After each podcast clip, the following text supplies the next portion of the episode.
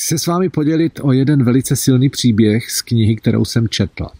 A jedná se o mladou hrdinku, která měla dvě malé děti a soud je, soud je vzal a dal je do náhradní rodiny kvůli tomu, že ona vydělávala hodně málo peněz a soud usoudil, že těm malým dětem bude lépe u náhradních rodičů.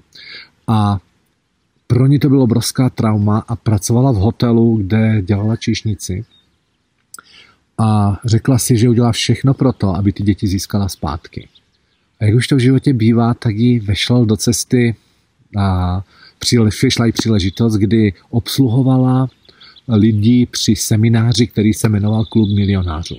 A tam vystoupila šéfka toho klubu a s nadšením mluvila těm členům té rady a říká, já se zavazuji, že najdu člověka na ulici, který nemá peníze a já ho naučím ty principy milionářské a, a, a dokážu, že ten člověk bude do roka, do dne milionář.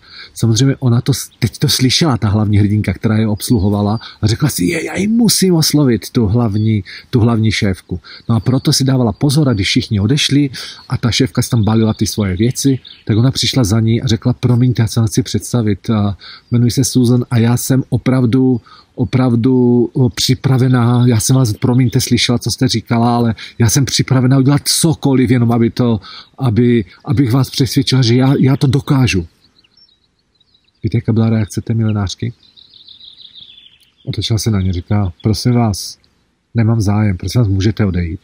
Nechte mi si tady zbalit ty věci. Jak byste se cítili?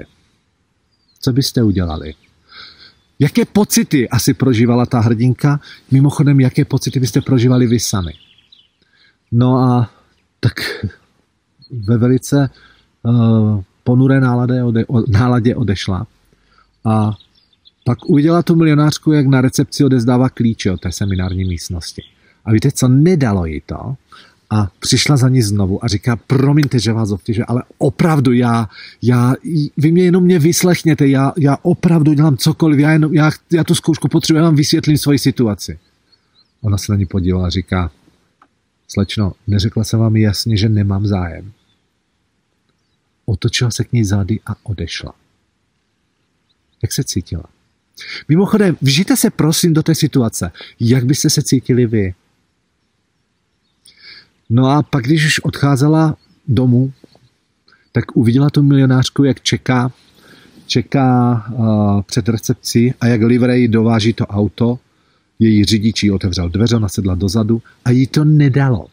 A přiběhla k tomu autu, zabouchala na to okýnko a chtěla ještě jednou oslovit, aby jí dala šanci. A ta milionářka na ní takhle kývla a řekla, stop, nemusíte nic říkat. Pojďte si sednout vedle mě, právě jste prošla první zkouškou. Má otázka na vás zní. Prošli byste tou zkouškou?